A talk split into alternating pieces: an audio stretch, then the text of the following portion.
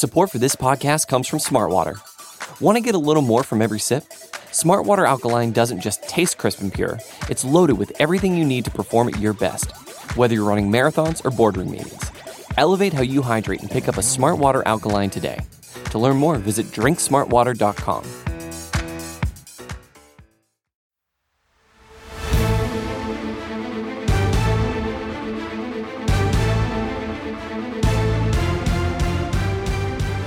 Welcome back. It is the N F C East Mixtape, presented to you in partnership by Blogging the Boys, S B Nation's home for Dallas Cowboys content, and Bleeding Green Nation, S B Nation's home for Philadelphia Eagles content. He is Brandon Lee Gowton from B G N. I am R J Ochoa from B T B. You can listen to this show on both the Blogging the Boys and Bleeding Green Nation podcast networks, the biggest crossover ever attempted in the history of mankind. Brandon, happy week nine to you, sir. Happy Eagles trade for Kerry Vincent Junior R J, right as we were about to do this podcast, actually delayed our production here. Had to write about that big blockbuster move. So I think it's safe to say the Eagles are winning the N F C East right now. Uh, yeah, uh, I sent you a tweet actually a little bit before we started recording from a different Eagles fan account. Um, obviously not as good as Bleeding Green Nation.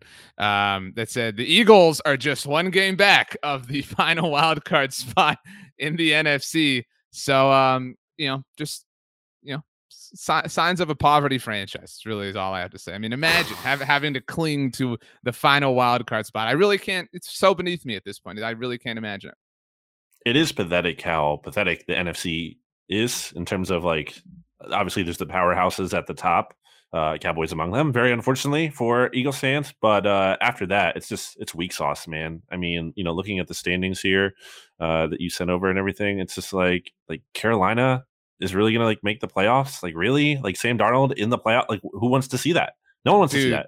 I had this thought on Sunday night after the Cowboys got their thrilling victory that we're going to talk about, that the Vikings are maybe a team that they could play in the wild card round oh if they gosh. don't get the first round bye. But, like, that's, tell me that's impossible. You can't, you know what I mean? Like, it's, it's, it's possible. Welcome to a world with three wild cards. Uh, we certainly encourage all of you to subscribe to whatever podcast provider or, excuse me, podcast network uh, suits your fandom, whether you are a Philadelphia Eagles fan. If you are, head on over to Bleeding Green Nation. If you're a Dallas Cowboys fan, head on over to Blogging the Boys. Subscribe to your favorite one, but leave a rating on both. You can do the cross rating. Go to the other. You don't have to subscribe. Won't contaminate your phone. And write a review. Five-star rating, but write whatever you want. You can say whatever you want. And B L G, as I understand it, we have a couple of reviews on the Bleeding Green Nation side. We do. So we have two. A big, really, like, hot topic issue, R J, was our candy takes from last week. You know, I encourage the listeners to weigh in. So, you know, I want to interact. R J doesn't. It's fine. Well, we would I only show, wanna... like, in, in all podcast, radio, television format last week to talk about candy ahead of Halloween. So, original idea. It's true. Best. Cutting edge uh, podcasting you're getting only here on the Bleeding Green Nation podcast feed and the Blogging the Boys podcast feed. Uh, this review comes from R T S space T lowercase S I uh, M. So it's like missed backwards. Uh, anyway, I have no idea what's going on there, but subject is mixtape candy, five stars. The review, R J, goes like this. Candy corn is a garbage candy. I can't believe that is what you guys agreed on. Also, you can, of course, get candy corn year round. There is so much surplus of that garbage that they haven't made a new batch since the Cowboys won a playoff game. So nice little shot in there on the Cowboys. Uh, also a wrong take about the being garbage candy. It is not. And then the other one real quick before you react to all this is uh, milk duds are the best movie snack ever. That comes from Costa Coast. Um, so first of all, um, I get, okay, great. I actually talked about this with John Stolness, um, on B G N radio when the Cowboys played the Eagles, ex- excuse me, before the Cowboys demolished the Eagles forty-one to twenty-one on uh, on Monday Night Football. And I don't have a problem with, like, the Cowboy shots, just be creative. You know what I mean? Like, the, the one thing I is a little, it's not even annoying. It's just, it's lame. It's like when people are like, well, let me, you have to bust out your V H S to watch the Cowboys, you know, Super Bowl highlights. Okay. Like, you want to insult the Cowboys? Fine, but bring some creativity to the the table here. That's all I ask. Uh, but um, the candy corn thing, like, you and I are, are like, I it's a thing to hate candy corn. Like, I don't think either of us is saying, like, man, I can't wait to watch a movie and sit down with a like a, a trunk full of candy corn. It's a thing where it's like, if if there's some if there's some in the house, you know what I mean, or the the party or the bowl you're walking by, you'll have a couple pieces. It's fine. It's not the end of the world. On the subject of milk duds, I disagree with our friend Costa, uh, and I will tell you why. In You and I are weirdly often simpatico on some of these things, so I think you will be. They're too, um, I guess, like sensitive to the warmth of your hand. You know what I'm saying? Like you put a couple in your hand and they start to like not melt, but they leave a little bit of residue. And so then your like hands are dirty and you're you're having to like lick your hands and wipe them on your pants and stuff. And you're you, you've got that that thought in your head the whole movie. Nah, I don't want anything to do with it. Uh, I think that's fair to say. Um, I would definitely not say they're the best movie snack. We already identified that, which is bunch of crunch. It's just the perfect. Um, I, I don't mind milk duds, but like they're not. I don't think you know they're they're goat tier or anything. Uh, last thing I'll say on the candy corn front, R J, is I believe the candy corn hate is something that a podcast that used to exist that I listened to called Art of the Take, which is a podcast about takes. Um, they had something they created called Accidental Viral Critical Consensus, A V C C. And it's basically like, you know, all these opinions you see on the internet where everyone like, it, it's like the popular thing to say like, like oh, Nickelback sucks. Yeah, Nickelback sucks. Candy yeah. corn sucks. Deep dish pizza sucks. Like, it's like, just like, okay, maybe you believe in some of those things, but I feel like it just, they get said, I think, more than people actually truly believe in them. It just becomes, like, again, the consensus somehow. Like, and I hate that. I hate when there's just like a boring consensus. So I always like to push back against that, like I do with Justin Fields specifically. Agreed. But uh, yeah, agreed. Nickelback is fine. Like they have some some songs that I'm earlier I'm, stuff. Yeah, earlier stuff I'm, is fine. Very happy to have in my music library. You know what I mean? Like no qualms with it whatsoever. You know, it's okay. Like you can admit these things. Uh, not a review, B L G, but did want to give a shout out on Twitter to at Philly Kale. That's K A L E. Um, could not review, was a Spotify user, as I understand, uh, but couldn't find a way to review on Apple Podcasts. Those are where reviews, uh, if we're being frank with you all, like we always are, are kind of, you know, worth it a little bit more if you have an iPhone, uh, like B L G and I do, something we are simpatico on as well. Uh, head on over and uh, write the review in the Apple Podcast app. But on Twitter, this is the comment. B L G says, I'm a day one listener and will continue. And obviously, uh, somebody asked us, I think, in a review what um, like duo we would be, and we kind of settled on Batman and the Joker. Um, but Philly Kale disagrees, says, you're not Batman and Joker. You're Batman and Superman, and S B Nation is the Justice League. You both think differently and clash at times, but you're ultimately looking for the same results with great content. And B L G, I know you're wondering who is who. Uh, Philly Kale adds, at R J Ochoa is Superman because Cowboys want the spotlight, and at Brandon Gowton is Batman because Philly is a rough and gritty place. Keep up the good work, gentlemen, and look forward to future episodes. Uh, I won't read the hashtag because it's really not necessary. Uh, but uh, you're Batman. I'm Superman. That kind of works, I think, here a little bit. Did you ever know Gotham is supposed to be kind of like based off Atlantic City in New Jersey? I did know that. So it's not kind of weird, or I mean, maybe maybe that isn't weird to you because you don't have as much familiarity with the area, but that's really weird to me. And if, if you've ever been to A C, I think you would also see how that's weird. Um, yeah, I just thought that was, that was always interesting. I never really got that, uh, but I will take Batman in the in the case of Batman versus Superman. Superman's boring. Sorry. I will um, add to that and say, like, have you ever seen Smallville, the T V show? I did. Yeah, good show. Um, it's a good show, but watch for the, its time. I, yeah, I feel like there's a complex we all experience watching it where it's frustrating watching Clark Kent deal with things because in the back of your mind, you're like, you're Superman, dude. You know what I mean? Right. Just just like, dude. Figure it out. Yeah, exactly. Um, okay, enough with the tangential stuff. It's okay. Time to get into the N F L's most storied division, B L G. And as always, we go in. It is the most storied. I mean, it it's not great now, but it is inarguably the most storied. Uh, we go in division standing order. The Dallas Cowboys, for the fourth, fifth week in a row, uh, are in first place in the N F C East, a six and one record to feel very proud of. And B L G, something we've been saying at Blogging the Boys ever since Sunday night was that the Dallas Cowboys of old do not win the game that they did on Sunday against the Minnesota Vikings. You can now count two N F C East quarterbacks who have won big games at U S Bank Stadium in Minnesota. Nick Foles for the Eagles once upon a time, and Cooper Rush for the Dallas Cowboys on Sunday Night Football. In fact, B L G, the Cowboys have lost this game before to Mike McCarthy. I was at this game in two thousand thirteen when the Cowboys took a twenty-six to three lead into halftime with Tony Romo and Dez Bryant and Miles Austin and, most importantly, Jason Garrett at the controls, and they lost to Mike McCarthy's Packers led by Matt Flynn. So it's nice to be on the receiving end uh, or the giving end, I guess, of this particular phenomenon. Cowboys fans are on cloud nine right now, and I, I know that you really can't find a reason to argue with that. Have you come over to my side of being out on Kirk Cousins or no? Um, this did not help my my argument uh, that he is not as bad as most people think. And what's interesting is the Kirk Cousins is bad thing is one of those opinions you hate that people just love to jump on. So you're a little bit of a you know contradictory presence here, kind of like Batman. You know, you hate crime, but you're breaking the law all the time. But um, if anything, this game was like bad for Mike Zimmer. He was the real like ugh thing in this game. I cannot believe, B L G, and I saw Sheil Kapadia wrote about this in The Athletic, that it is Kapadia. literally Kapadia, excuse me. It is literally in the rule book that if a coach tries to call a second timeout in a row, that the referee is supposed to ignore them. That is so dumb to me. Why? If the coach is trying to like break the rule, they should be penalized. And you know, along that line of thought, Mike Zimmer was penalized. He said after the game, B L G, I, I cannot believe this. The Cowboys played this dance all week long. Will Dak Prescott play? Will he not play? I really don't know if they had made their mind up or if they went all the way down to Sunday night. But Mike McCarthy, on some level, legitimately, literally believes that it is some sort of advantage to, like, hide what you're doing from your opponent. And I think that, like, an overwhelming majority of coaches don't have that play a factor for them, but Mike Zimmer does. Xavier Woods, former Cowboy, who basically said they gave no effort last year, said that they prepped for Dak Prescott all week. Dude, Mike Zimmer, I'm so out on him. I was never, like, in on him, but uh, Mike mm. McCarthy obviously knows him and pulled a fast one over him. He outcoached him. This was a great game for Mike McCarthy. Bad game for Mike Zimmer.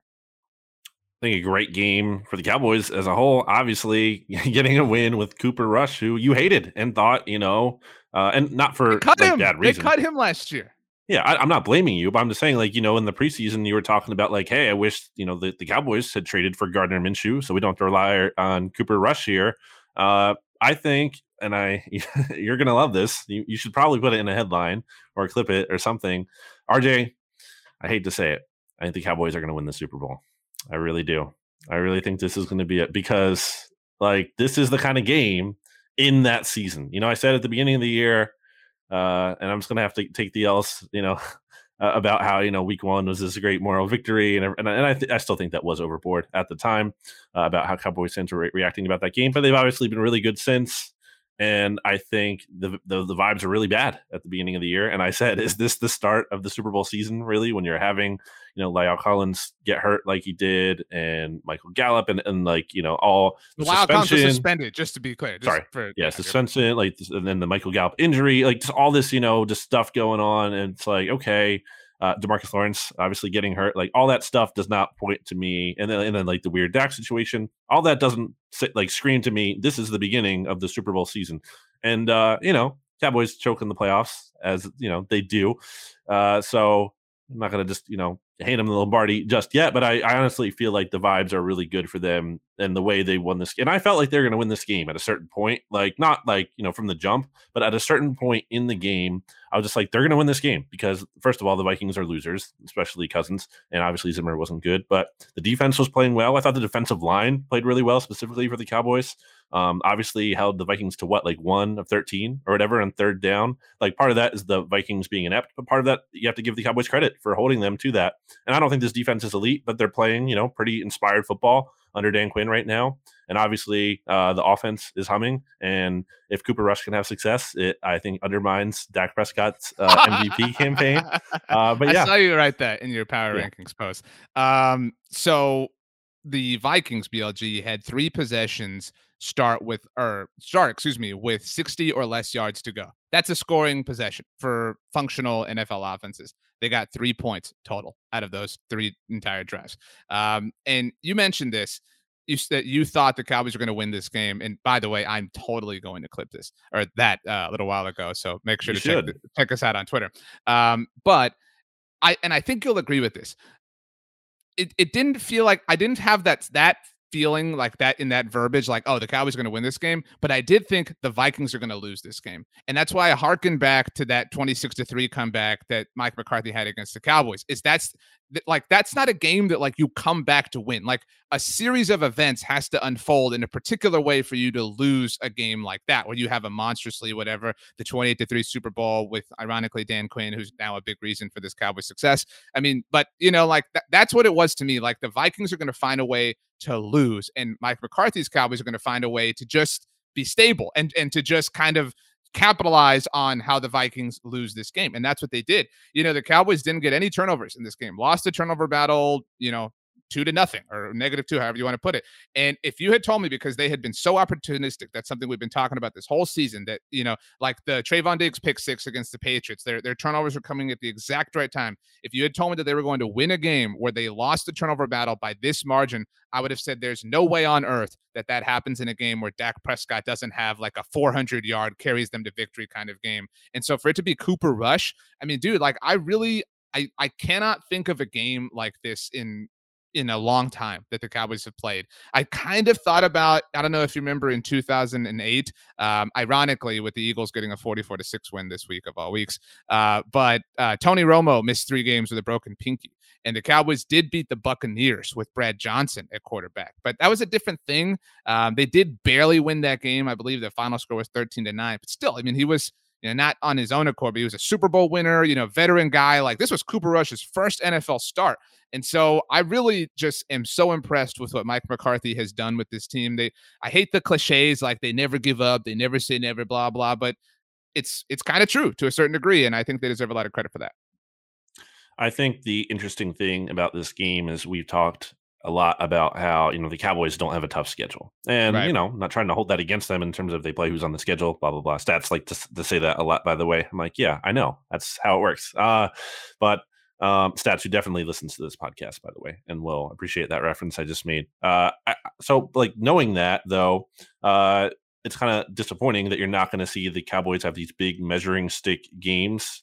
Uh, but this kind of was that in a way, because like, you know, when you take out Dak Prescott and you have to win with Cooper Rush, like that kind of, it's not the same thing as beating an elite team, but like, you know, it's closer to that than just obviously just rolling over a, a totally inferior team when you have that disadvantage working on you. And I think, as I've said before, a hallmark of good coaching and a team in general is how you respond to an adverse situation. And the Cowboys responded really positively in this regard. Um, another thing that I wanted to bring up here is, I mean, the offense, just like, it, I like I was kind of joking a little bit with the Dak thing, obviously, but I mean, there's some truth to like, if Cooper Rush can come in and step in like this, like it's it's more than just the quarterback. Like the system is is is in a good place right now, and obviously, you know, if Cooper Rush is going to be the quarterback for the rest of the season, like they're not going to. They're not going to go anywhere and do this well, but they would be like a decent team, a decent offense probably. Uh, and I think this is another thing you can probably clip. And uh, I don't love to say, but I, man, Cedric Wilson having a huge game. Uh, and it's making me feel like the Cowboys have four receivers better than the Eagles do. Uh, that's great. Now, I will say in that, I believe, not, I genuinely believe in my heart of hearts that uh, I like Quez Watkins. Uh, and I think Devontae Smith would be a lot better with a quarterback who doesn't consistently like miss him. Although Devontae has been struggling with a couple drops recently. Um, so I'm not going to say it's zero percent his fault. But yeah, I mean, like when you have like, It, the N F L is about offense. And when you have four pretty good wide receivers, you're in a good spot, is what I'm trying to say. And they have, and I don't mean to just like rub it in or annoy you or annoy the Eagles listener here, but they have one of the best tight ends in the N F L this season in Dalton Schultz. They have one of the best running games. Their offensive line's a little bit beat up now. We'll see what Tyron Smith's status is uh, for Sunday against the Denver Broncos. But, you know, sometimes, like you mentioned, Super Bowl championship seasons, like you can look at every single championship season and find lucky breaks that those teams caught in their, their ride or their run there. And the Cowboys, in a game that they might need to rest Tyron Smith, suddenly will not be playing Von Miller on the Denver Denver Broncos. So, um, you know, nice little bounce, nice little break for them. But you're right. Um, I know you weren't saying what you did to seriously, you know, diminish Dak Prescott, but it it is it is a great sign that the offense, it's not just him being elite. And I think like you look at uh, like the Kansas City Chiefs, like it's not just Patrick Mahomes. It's, you know, not playing at an elite level there. It's the whole offense. Like, you know, you, you can't, if you just have the quarterback, you don't have enough sometimes. And thankfully the Cowboys seem to be in a positive space there. Uh, you mentioned Quez Watkins. Hey, the Eagles, B L G, moved up. They're second place in the N F C East, which means they get talked about second here on the N F C East mixtape. Uh, a big victory, mentioned it, forty-four to six against the Detroit Lions. And I I actually don't know if this apology is more necessary to Eagles or Lions fans, because I picked the Lions to win. Not a unique thing, not a hip thing. Everybody was picking the Lions to win last week. But looking back on it, obviously, it made sense. Uh, the Lions have obviously played a little bit more gumption than the Eagles have this season, but they were so like spent. We talked about how they just like threw everything at the Rams. So it kind of made sense they were going to be running on fumes, and kudos to the Eagles for capitalizing on that. I do also want to say at the very beginning that I demand my props, because I said that Nick Sirianni wanted every Eagles fan in the Philly area, in the Jersey, Gotham City area, to be dressing like him with the highlighters on their visors for Halloween. And what happened, B L G? He got his wish. I don't think he wanted them to be dressing like him in a I, mocking I way, though. I mean, it was very like, oh, yeah, but I one hundred percent believe he wanted that. He he wants, and he wants to be like, guys, this is this is so silly, man. I just wear the highlighter because I I gotta highlight stuff during the game. But go Birds, man! Ha ha! You know, like he totally wanted that. I don't believe it. Um, I'm not trying to like not give you credit. I just, I don't, I just generally don't think he thinks this way. Maybe he does, and you're right. I just, that's not in my mind. That's not the way I think about it. I, and again, a lot of the costumes were like not honoring him as much as they're like mocking him, um, especially before the Lions game, uh, which like it's kind of, I mean, I'm not in a great spot with this win. Like it just, it doesn't feel, it kind of feels hollow to me, because it's like, I don't know. I mean, it's good that they won, obviously. Like, and not only that they win, they crushed him. Uh, but, like, I just don't know what to make out of this game moving forward. Like, R J, so many players had, like, career games or, like, their best performance in, like, such a long time. Like, you know, players were, like, having their first forced fumble. Like, multiple players had that. You know, mul- Josh Sweat, first multi-sack game in a long time. Like, there were so many, like, things like that, which like it's not sustainable. Like you're just playing a really, really bad team, and you beat that really bad team, and you beat them really badly with a great score. Again, as you mentioned, forty-four to six.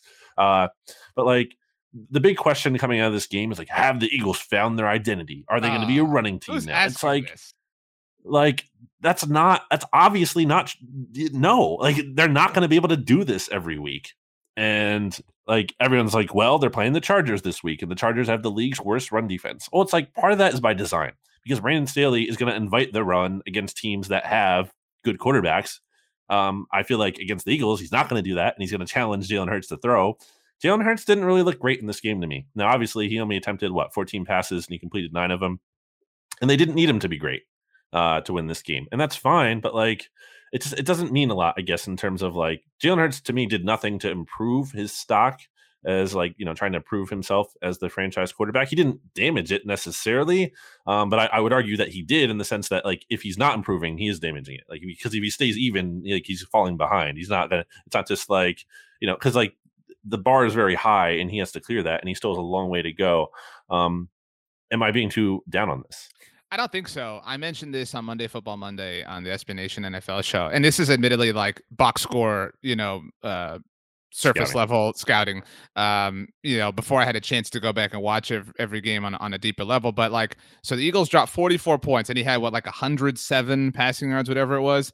Like that just doesn't make sense in, in your mind. You know what I mean? Like when you first see it. And I just feel like, you know, I don't know. I mean, and it like, I don't, I, I promise this isn't the like, well, B L G said the Cowboys won the Super Bowl. Let me find a way to just like rub it in everybody's face thing now. But like in a weird way, I kind of feel like you should be bummed. And I know that's a weird take, but like, so there's no question that the Eagles, you know, future is all they have right now. Right now, currently three of the top nine draft picks in the twenty twenty-two N F L draft order. Everything is about the future when it comes to the Eagles. And so like, and we talked about this last week, and I know you talked about it at B G N, like we're kind of at the point where we you might need to see Gardner Minshew just to like answer questions, and and not even like questions about Gardner Minshew, but about Devontae Smith. Like you got to get Devontae in a situation where you can see him thrive. Cause right now I, I would assume the fear on a deep level that no Eagles fan wants to say out loud is that you didn't draft the best wide receiver in the class again. And not that the Eagles were in a position to draft Jamar Chase, but, you know, and I I loved your comp. I, I thought I, I definitely agreed with you that maybe people were overlooking Devontae Smith the way people looked over Justin Jefferson last year, ironically. And so, like, that would be a bitter pill to swallow if you, I don't want to say miss two years in a row, because Devontae Smith's not Jalen Reagor by any stretch. He certainly looks great in the limited, yeah. limited nice moments he's been offered from Jalen Hurts, but you have to give him more. Like, even if like at one game, and this, I'm exaggerating here, but it's like, we're just going to throw it to Devontae thirty times because we got to see this dude ball out. Like, that's what this should be about. It should be about that type of experimentation. And I don't think Jalen Hurts can do that. Uh, that's a really good point. I think there does come a point. It's just like, how are you supposed to know exactly what these wide receivers are when you can't rely? Like, so that, that's the weird thing about this, R J, because it's like, if the Eagles' goal this year is to just like maximize wins at all costs, then yeah, run the ball a lot. But like, that is well, not that the be goal. Your goal. Yeah. Like th- yeah, that, you're that, lying to yourself if that's your goal. Because that's because honestly, that's the goal of most seasons for most teams. That's how people are like sure. wired to think. Everyone like goes into a season in most years, not every year, in most more years than not. Like, hey, we're we're competing for the Super Bowl this year, at least in theory. But like, I don't think people like like to admit or want to take that step back and like realize that that is not the Eagles' really ultimate goal this year. They're not just trying to maximize wins at all costs. They're trying to like discover. Learn it's a fact-finding mission, you could say, about like trying to discover what learn what they have in this team. So that's kind of like that's what makes me unsatisfied with like the whole running. Like, obviously Nick Sirianni should have been running the ball more than ever, like he was. He took it to the extreme of not running enough, but like they can't just base the offense around this and like and that's their model moving forward, and now they're the Ravens and Jalen Hurts is Lamar Jackson. Like, no, that's not what's happening here. Like, the fact here's how here's how I phrased it in my recap. The Eagles' offense, R J, was at at its best this year when the quarterback was involved less than ever. Like, think about that. Like, that's not a good spot to be in. And like, again, I always hate to to, to quote hate or on Jalen Hurts because I'm not. It's not about like I think he's a bum or whatever. I just I think he's a limited player, and I think it's hard for people to accept that reality sometimes. Um, so it's frustrating. Well, and that's uh, what I, cause this, this game like feeds the, the narrative, like, or the hive, you know what I mean? Like, see, told you, you know what I mean? Like, if you just, if you just give him time, if the offense, you know what I mean? Like it, it feeds. He's a that, rookie. No, he's yeah, not. Like he, it, he's still learning. I, and so like, I, I don't know. That's, I don't want to like, you know, totally poo poo this. I mean, it's a, it's a good win. It's a nice win. It's a nice thing sure. to stop the skid and to, you know, enter November with some positive vibes. But, um, But I don't know, man. Like, it's just, you know, everything right now is about future capital. And like, if if your time to run the ball is is when Miles Sanders is not there, like, what are you doing? Like, it not, like the math of anything, like people people that are super old school, like football archaic mind, love to be all, you know, these analytics, they're not going to take, you know, the analytics don't factor in for how the players feel and all that. And and they love to say like, you people go too far with analytics. And I don't know that I think there's a too far point with this stuff. But Nick Sirianni is is like flirting with the idea of going too far, like because that's the like, dude, you can run the ball, you know, like like no no one is saying never run the ball, and now he's like regressing too hard to like overcompensate.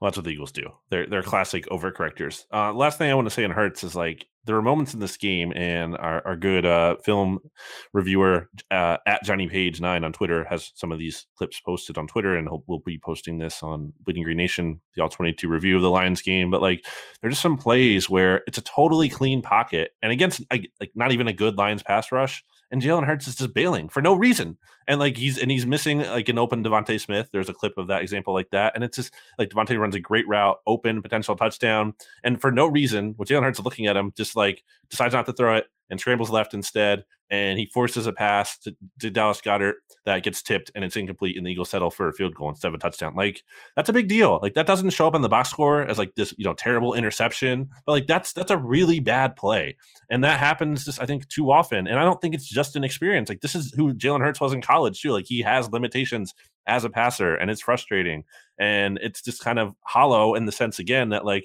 it's not even like the Eagles ran the ball and dominated with like a running back who, you know, profiles to be like Ezekiel Elliott or Derrick Henry or someone. And like, oh man, that like that running back, we it's like Boston Scott and who didn't even have a touch until last week.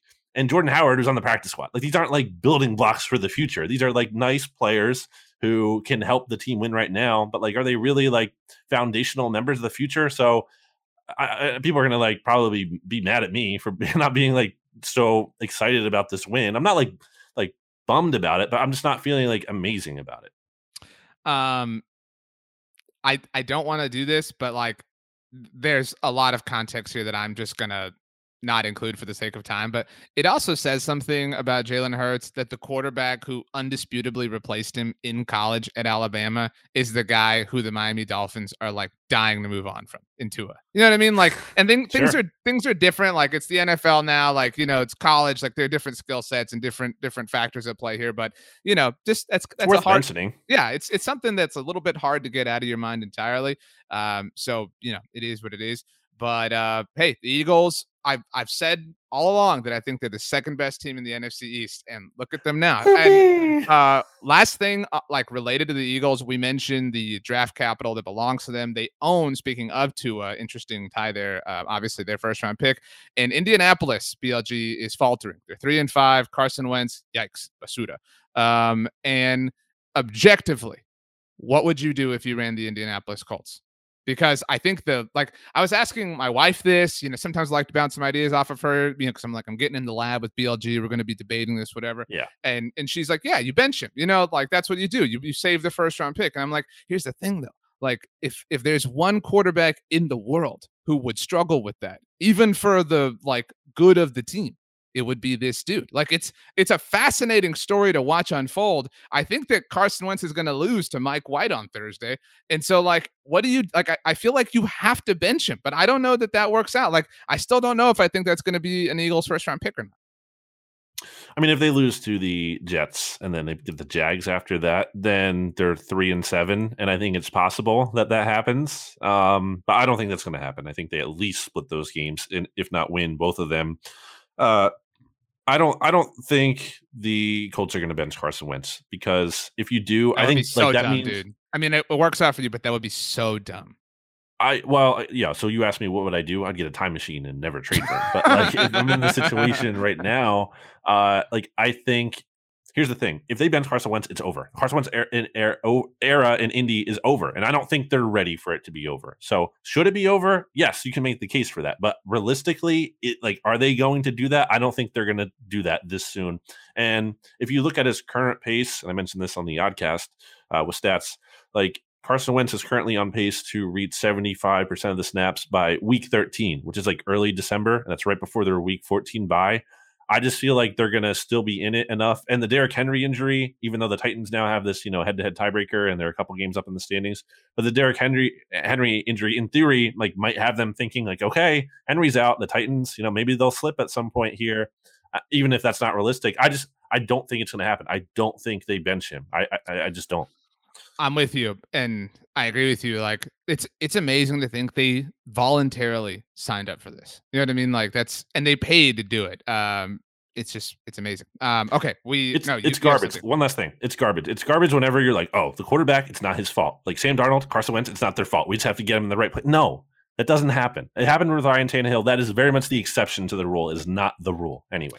Uh Quickly, this has nothing to do with the N F C East, or it actually might, but you know how like teams have now tried to recapture Ryan Tannehill? Like they've tried to rebrand that archetype, right? Like, let's take the guy and it was it was just the team and it was the offensive coordinator, whatever, and we'll get him here and it'll it'll be great. Carson a little bit more unique. We're going to reunite him with Frank Reich, et cetera. Everybody thought that was going to be Sam Darnold this year in Carolina. The new archetype, B L G, that people are going to be looking for is the Matthew Stafford archetype. Oh, he's in, he's been playing at an M V P level. He's just been trapped by that team, et cetera. Let's yeah. let's get him out of that culture.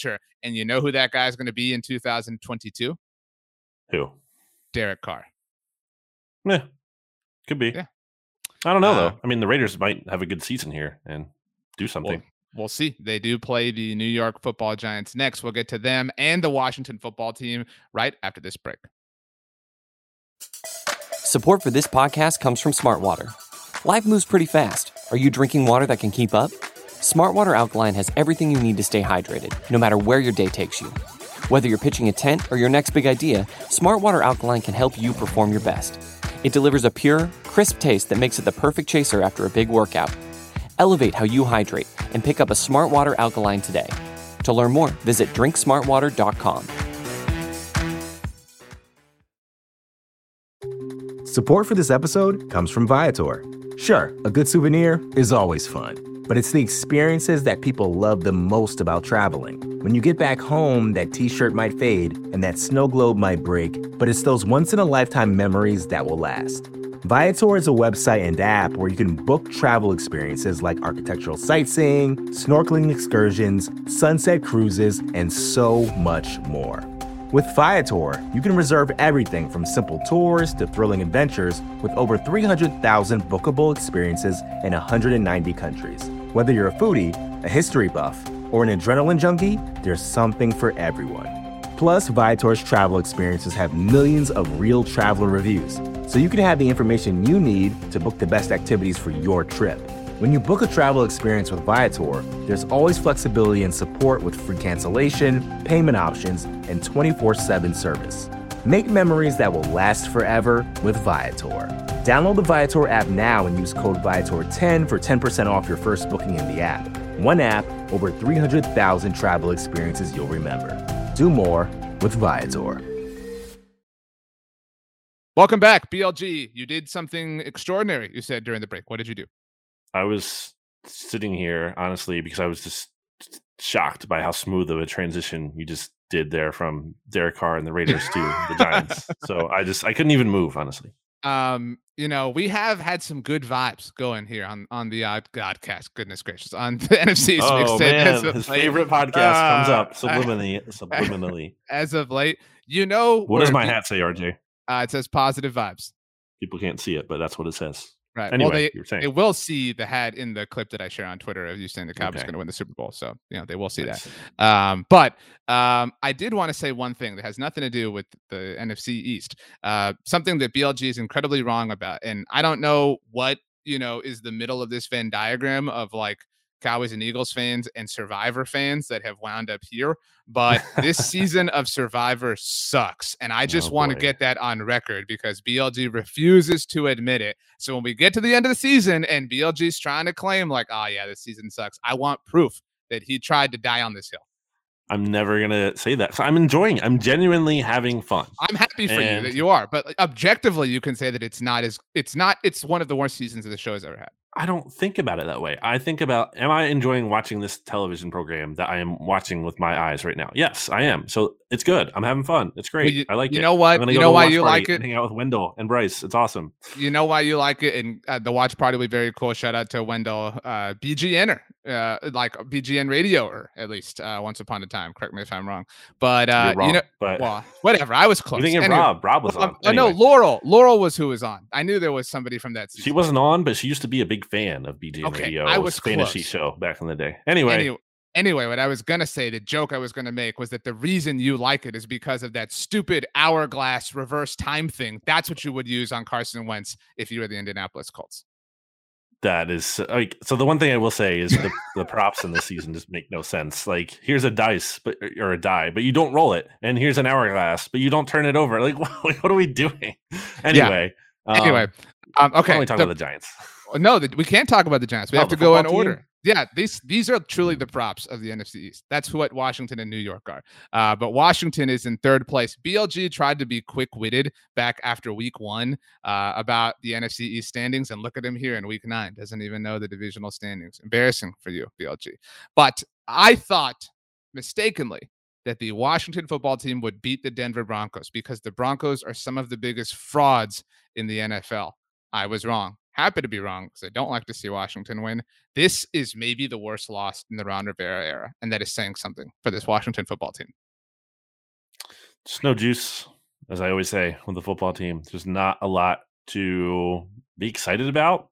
Is there even a lot to be like furious about? Like it's just, I mean, in the long term, obviously, but like in the short term, like what are they supposed to do differently? Like what would what would you rather have them do that they're not doing right now? Like I, they're just kind of stuck in a bad spot. And honestly, as we've talked about before, it's probably better that they're losing for the long term and getting maybe a chance at getting a new quarterback or something.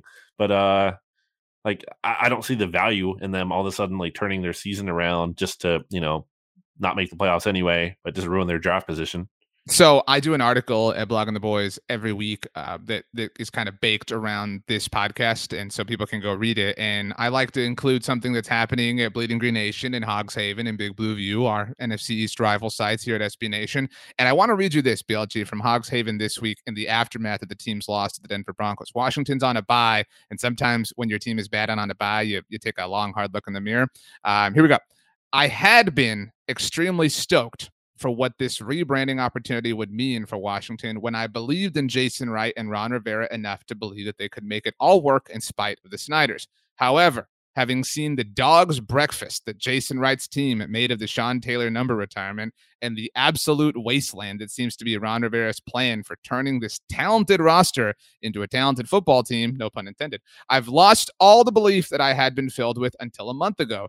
The game in Denver was the final straw for me. I've given up on the two thousand twenty-one season. I no longer believe that the current executives and coaches can manage the massive opportunity before us with the rebrand. We are in Snyder purgatory, and there is no way out. Yeah, I mean, shout out to former Survivor player Rick Devens, who mm-hmm. has a podcast, I believe, called Surviving Snyder, I guess that you listen to. I think he was on the podcast with okay. Dalton Ross, who is a host of the podcast. Uh, gotcha. Dalton Dalton covers, like, reality T V for uh, E, like entertainment. Um, but yeah, Rick Devens made some bad mistakes um, in Survivor and in life, choosing to follow this team.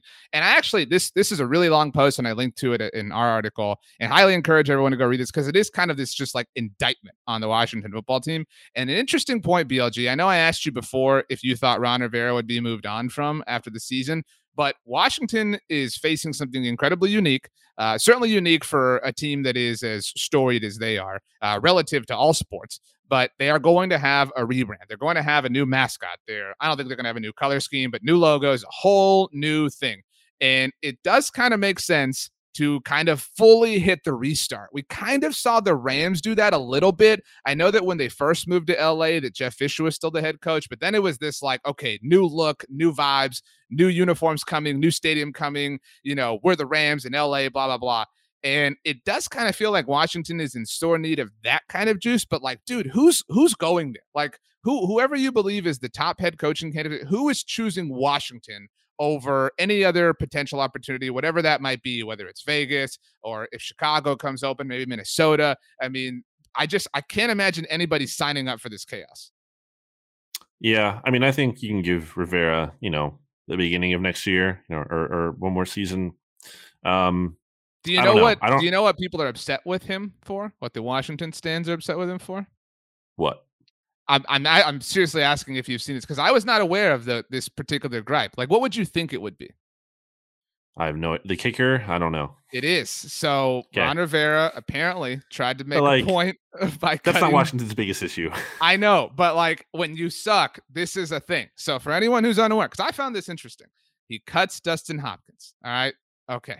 All right, you move on from a really reliable kicker. He heads on out to L A to kick for the Chargers, B L G's actual favorite team, who also lost to the Dallas Cowboys. You bring in Chris Blewett. Bad vibes. Why would you do this? Just it's the worst kicker name ever. It's, horrible this... decision. Um, he is now tied for the most kicks that have been blocked. Of course, in in the, like the last four, three or four years, and he's only attempted five field goals. I mean, just not good. It's in the name, Chris Blewett. Like, how can how can you seriously sign that guy as your kicker? And like like it's it's it's terrible. It's always going to head towards d- disaster. Like it's just it, how is that ever going to work out good? It's just not. Washington as a whole, R J. I just don't. I don't know what to do with them. I don't know what you do. I don't know what you. I mean, make Dan Snyder sell the team. Like, okay, you can't do that. So you're just stuck here.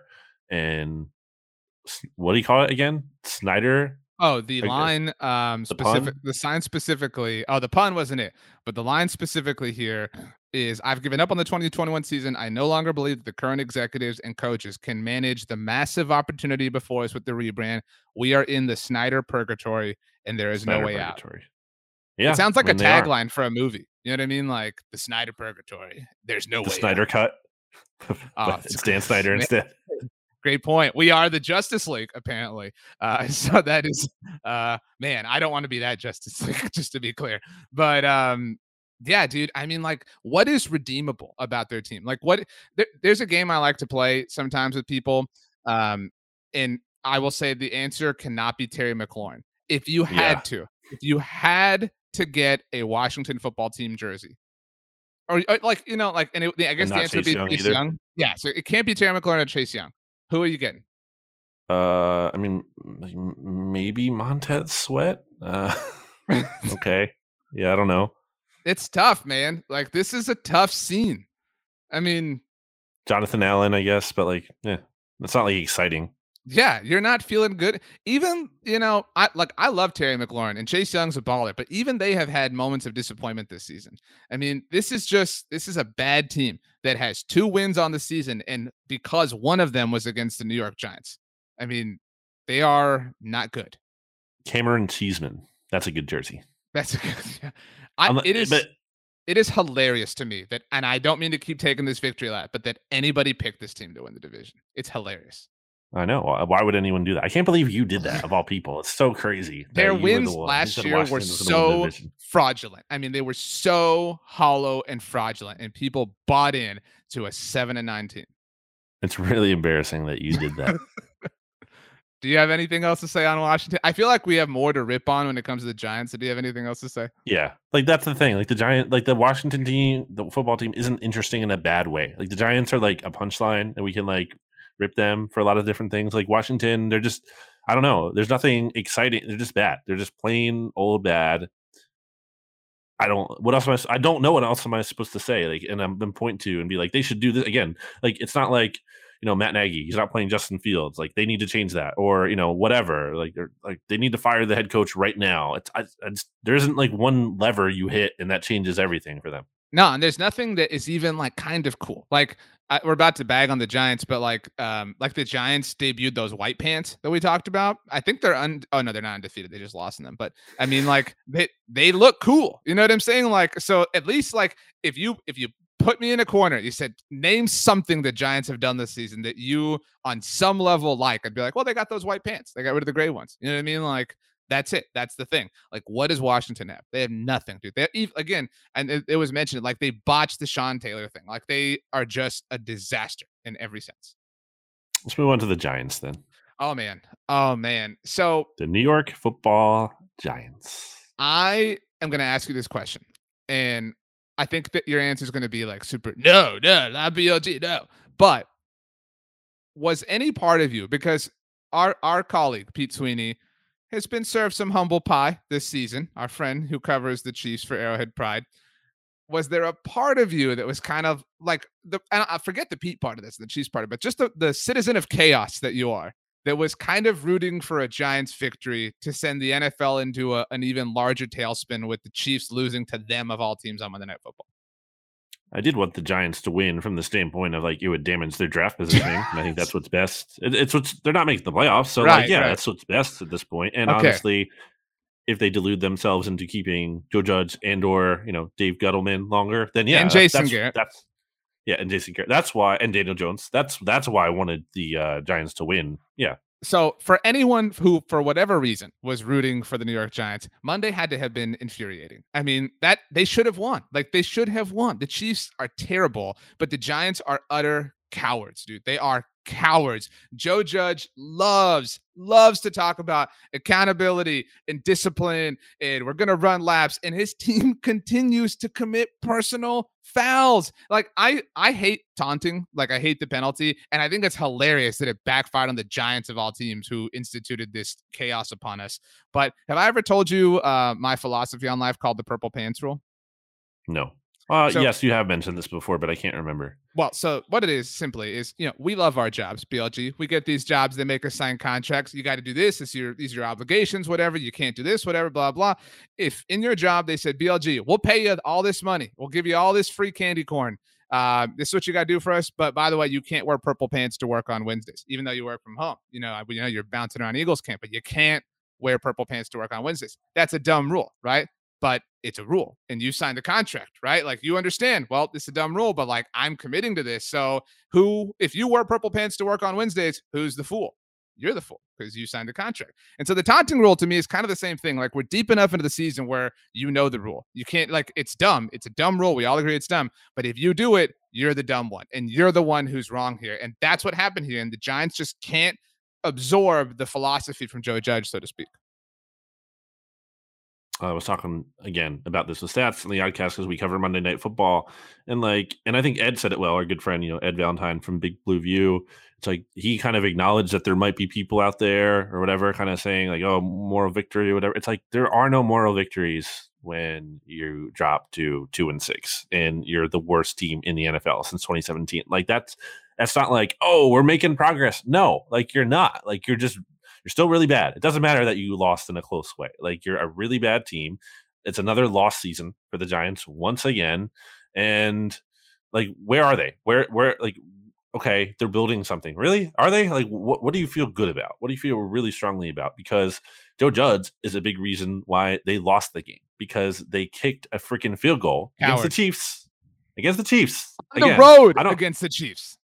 On the road. And I don't, I know the Chiefs obviously aren't the Chiefs right now, but they're still like a Chiefs team that if, if they'd gotten the win, it would have felt like they were the Chiefs. You know what I mean? Like, and that's the the power of the narrative. Like, you're right. But right. if they if they had gotten that win, it would have been the Giants just went and beat the Chiefs at Arrowhead. You're totally right. But that's why you go for that, dude. I just can't understand that. Mm-hmm.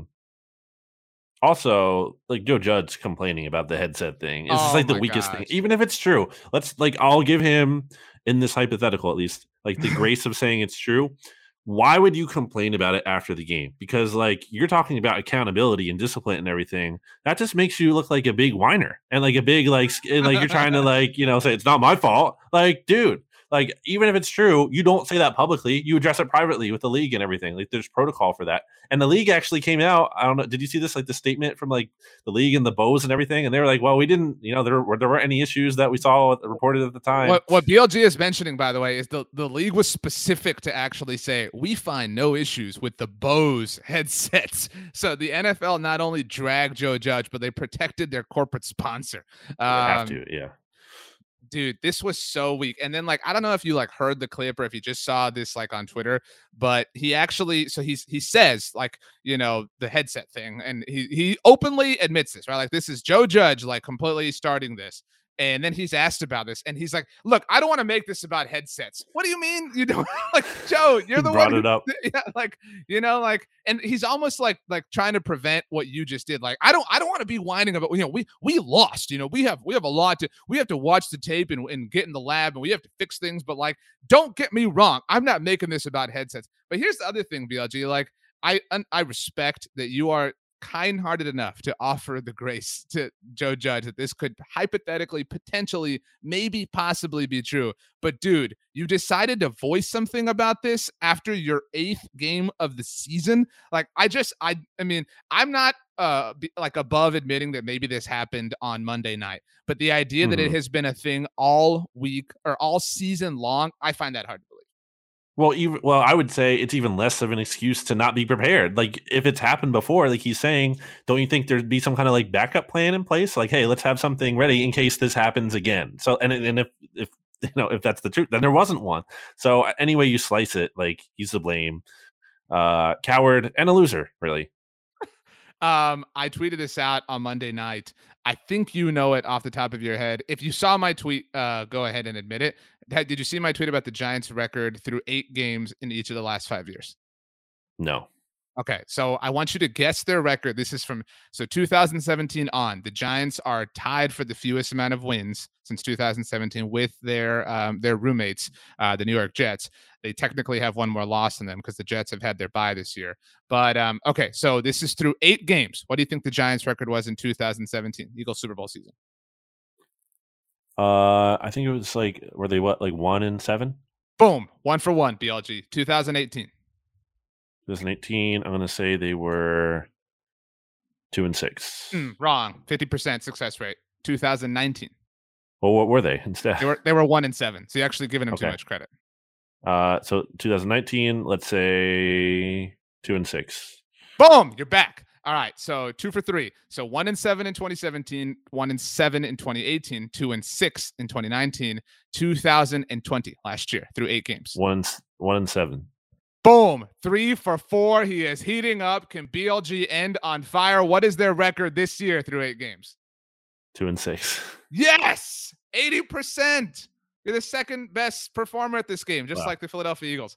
So through eight games in each of the last five years, they have failed to register three wins. Pretty good stuff. This, despite having, you know, like top picks and everything too, you know, because they are so bad, like in a league that's designed to help the teams at the bottom, like move up. Not like, only top picks like that, that they've earned, right? But they also picked up draft capital from trades. Like they traded Odell Beckham Junior in this time. You know what I mean? Like I just, a total disaster. I mean, who's actually been worse since they broke up? Odell or the Giants? Um, I mean, Odell hasn't been amazing, but I would say, you know, he hasn't been like a punchline. He hasn't been That's a total true. embarrassment. Uh, I, I have one more thing on the Giants, R J. And, and this tweet comes from uh former Eagles beat writer and a guy I know, I can call him a friend, uh, Zach Rosenblatt, who covers the Giants now for New Jersey dot com. All right, this is the tweet that I shared with you. So you already know it, but I have to share it with listeners. Mike White had four hundred five yards in his first ever start. He also got a win at MetLife over a possible playoff team and the Cincinnati Bengals. Uh, Daniel Jones has never thrown for four hundred five yards in his entire career, and he only has five career wins in nineteen tries at MetLife.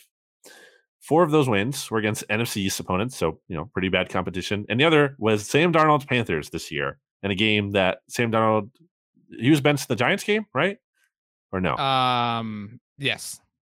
Okay, so that's, I mean, Mike White, Mike, Mike White, Mike White, not the Mike White from Survivor and Emoji Movie no, and right. uh, School of Rock, but Mike White, the Jets quarterback, is the king of North Jersey, not Daniel Jones.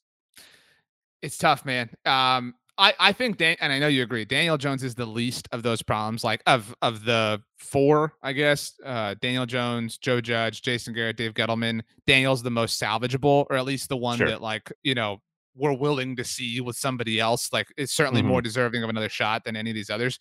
Um, dude, their offense is among the very worst in just about every statistic since Jason Garrett took over as offensive coordinator.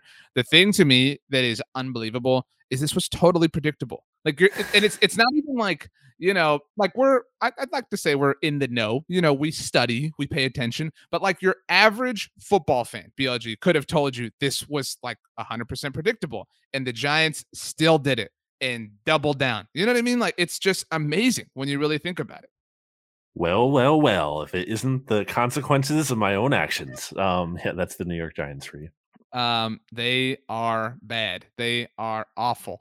Um, it's time to predict. I don't know if we got our predictions right. I think we both picked Denver to lose to Washington last week. So maybe that Probably. was the only game we whiffed on. We also both picked the Lions to win. So we were both wrong there. Uh, so time to pick this week. Or wait, what did you, were you not wrong? You picked the, the Lions. No, I just meant like, eh, like who cares? Uh, okay. Or, or um, like, who cares? Like the, we, the Eagles didn't deserve the benefit of the doubt. It's quite okay that we doubted them. Um, true. The Dallas Cowboys return home. They have two home games in a row before they head to Kansas City, B L G. They host the Denver Broncos this week. I've got the Cowboys, obviously, for the official record. You have? Cowboys. I mean, uh, Cooper Rush. The, te- the team you have winning the Super Cowboys. Bowl, just to be very clear. I mean, I don't want it to happen, to be clear, but I'm saying I think it will happen. I also think we both believe in the power of narrative, and it would be fitting. I mean, it would it would be more than poetic. It would almost be like destiny for the first year that you do a podcast that partly centers on coverage of the Dallas Cowboys for that's, them to win. That's the honestly part of why I, I picked it. And look, I picked the Buccaneers last year to win the Super Bowl before a lot of people did. And I, and I was right about that. And I'm going to be right about this. How sadly. The, the Philadelphia Eagles host the Los Angeles Chargers uh, this week. So I don't know, man. I mean, the Chargers have lost some steam. And and that's not to say they can't get back on it, but um, this is closer than I would have personally liked to see.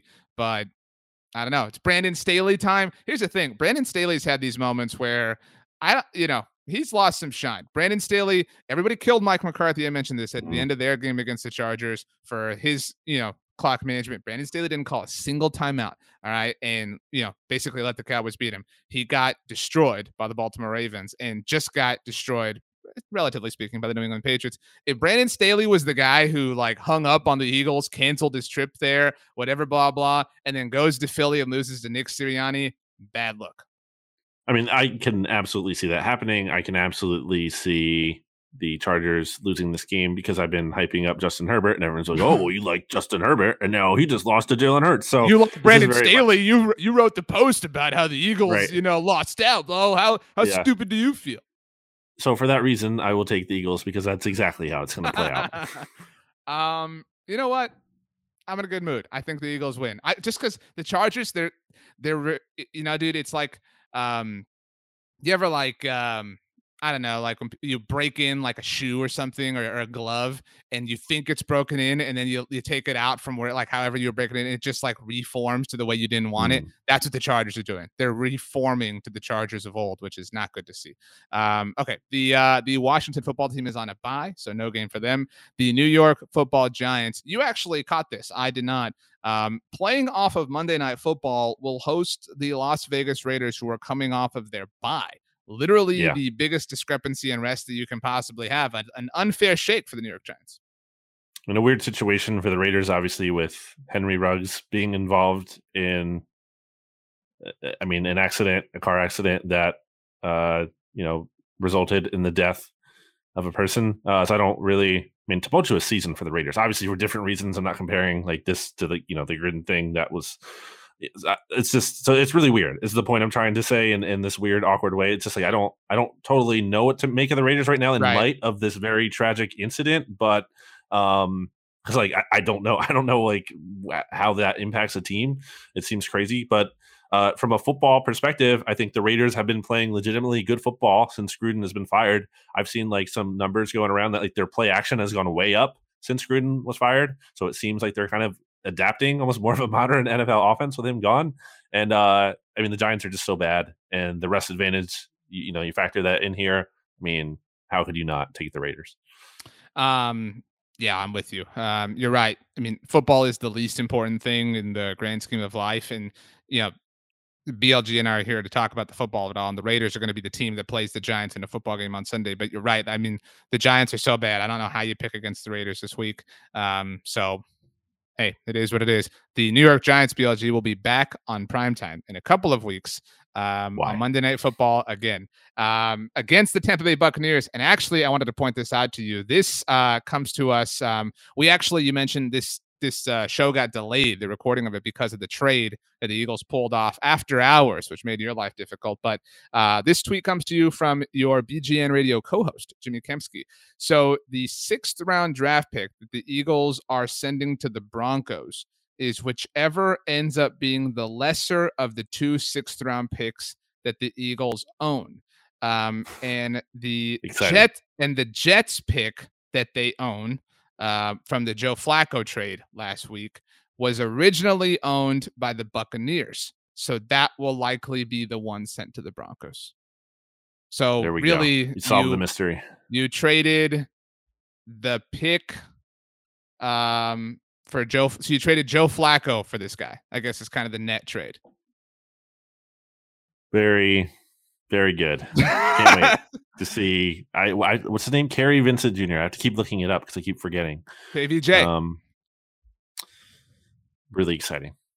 Um, you said it all, B L G. You really said it all. Every Eagles fan, in case you don't know, he is on Twitter at Brandon Gowton. He had his Twitter profile picture be the Blogging the Boys logo already once this season. He came on here onto your podcast network and said that the Dallas Cowboys are going to win the Super Bowl this season. What a time to be alive, B L G. No. Anyway, uh, everybody, we love you. Subscribe to the Blogging the Boys Podcast Network, the Bleeding Green Nation Podcast Network. Leave a rating, write a review. Follow B on Twitter. Uh, B L G, follow B L G on Twitter at Brandon Gowton. Follow me on Twitter at R J Ochoa. B L G, as always, the last word belongs to you. Actually, we need three words. Three words to end the show. Go. Eat more pizza.